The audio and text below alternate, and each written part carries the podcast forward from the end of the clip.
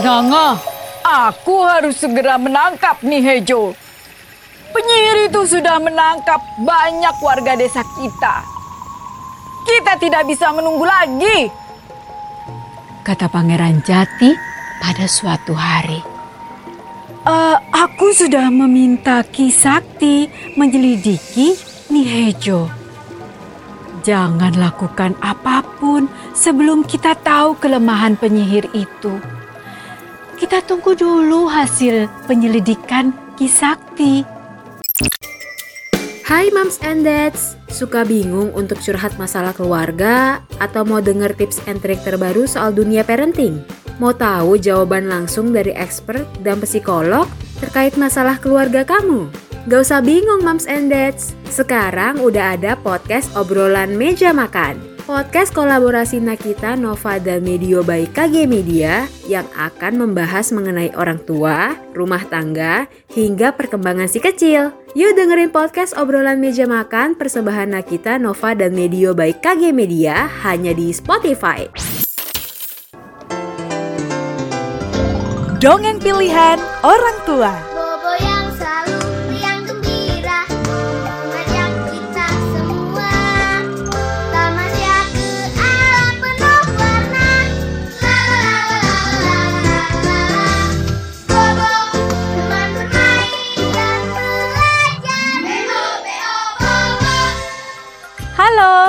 Ketemu lagi dengan Kak Lucy. Kali ini Kak Lucy akan membawakan sebuah dongeng dari majalah Bobo. Judulnya Putri Kenanga dan Pangeran Jati. Kita dengarkan dongengnya bersama-sama ya.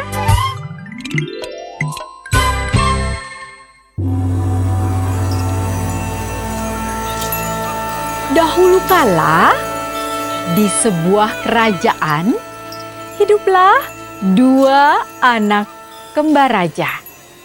Mereka adalah Putri Kenanga dan Pangeran Jati.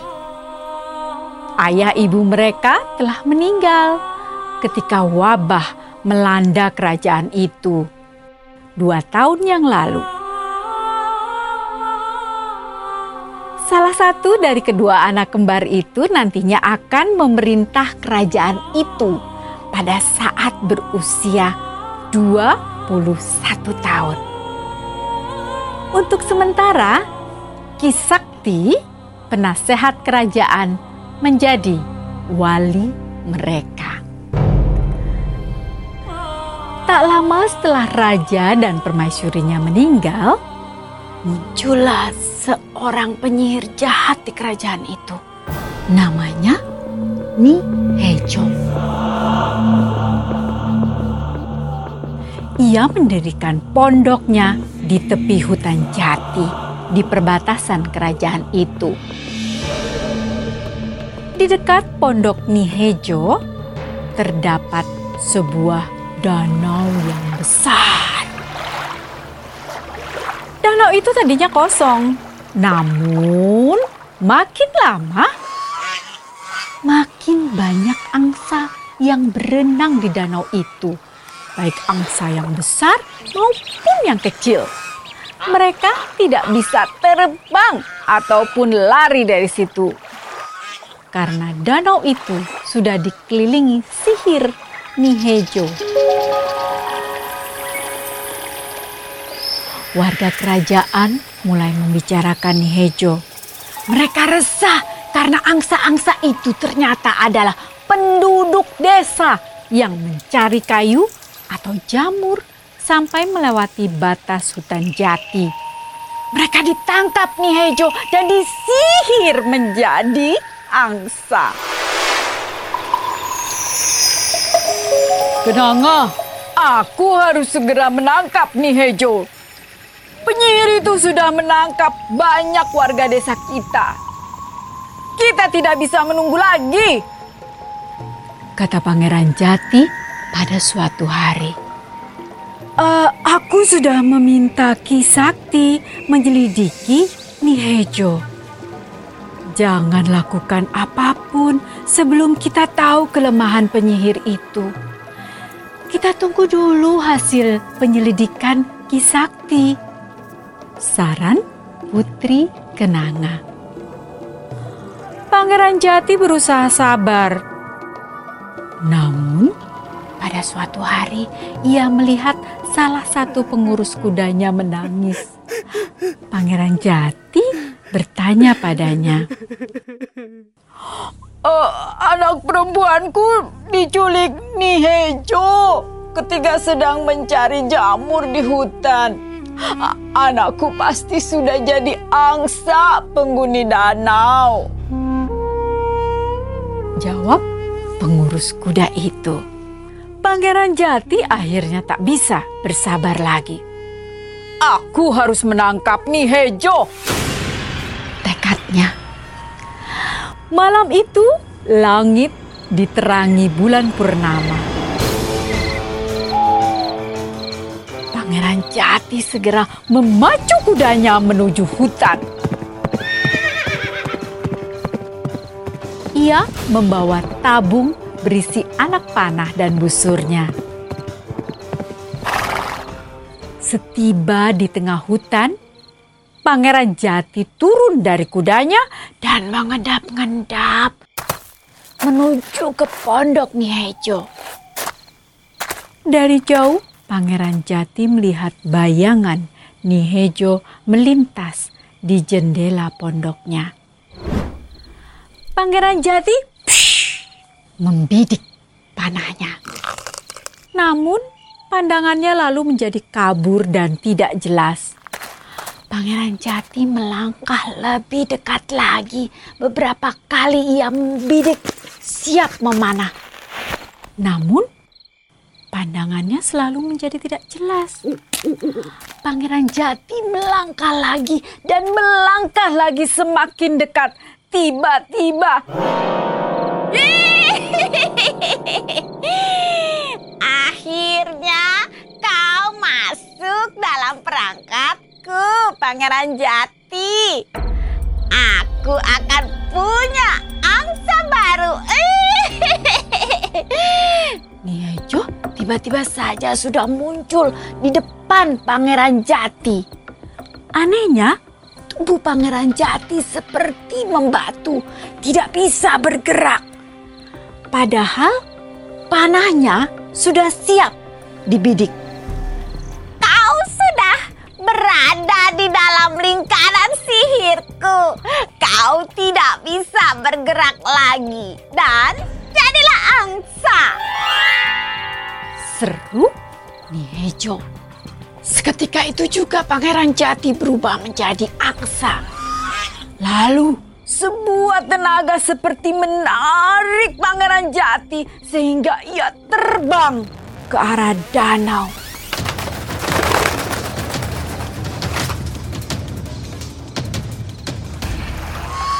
Ia pun menjadi salah satu angsa penghuni danau.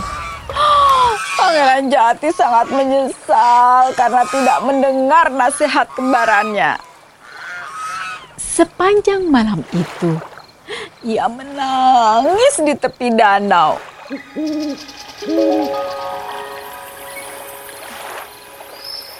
Ketika matahari menjelang terbit, tiba-tiba Pangeran Jati mendengar bunyi ribut-ribut. Ia membuka matanya dan terkejut ketika melihat Ki Sakti dan Nihejo bertempur di udara. Sakti menangkis semua serangan Nihejo dengan sebatang ranting pohon. Sakti memang sakti. Dia berhasil masuk ke lingkaran sihir Nihejo tanpa kena sihir. Gumam Pangeran Jati kagum. Tiba-tiba terdengar suara memanggil-manggil.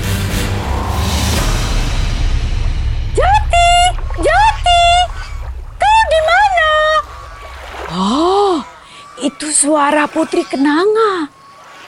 Pangeran Jati kembali terkejut karena melihat kembarannya pun berada di tempat itu tanpa terkena sihir. Putri Kenanga membawa sebatang ranting seperti yang dipegang Ki Sakti. Ah, aku di sini, Kenanga. Aku di sini. Teriak Pangeran Jati. Namun, suaranya tidak keluar. Ia baru ingat kalau ia sudah menjadi seekor angsa sekarang. Ah, kau di sini rupanya. Seru Putri Kenanga ketika melihat Pangeran Jati yang berupa angsa. Ia segera menyentuhkan tongkat rantingnya ke tubuh angsa itu. Seketika itu angsa berubah menjadi Pangeran Jati kembali. Wah, kau hebat, Kenanga. Kau tahu dari mana kalau angsa tadi itu aku? Tanya Pangeran Jati.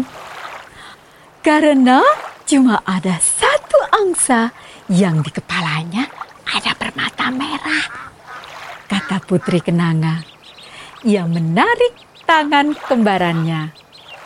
Ayo, kita ajak semua angsa menjauh dari sini. Jangan sampai kena serangan nyasar Nihejo. Tapi kita harus menolong Ki Sakti. Ujar Pangeran Jati. Tenang saja, Ki Sakti pasti menang. Ki Sakti sudah lama menyelidiki kelemahan Nihejo. Kekuatan Nihejo hanya bisa tersedot oleh kayu atau ranting pohon jati. Itu sebabnya dia tidak bisa melewati batas kerajaan kita yang terlindungi oleh hutan jati. Warga desa yang ditangkapnya adalah warga yang melewati batas hutan jati. Jelas Putri Kenanga panjang lebar. Putri Kenanga memang betul ketika ranting pohon jati Ki Sakti memukul Nihejo. Ah, penyihir itu seketika menjadi wush, asap. Ia tersedot masuk ke dalam ranting jati itu. Semua angsa di tempat itu seketika wush, berubah menjadi warga desa seperti semula. Mereka berterima kasih pada Putri Kenanga dan Ki Sakti.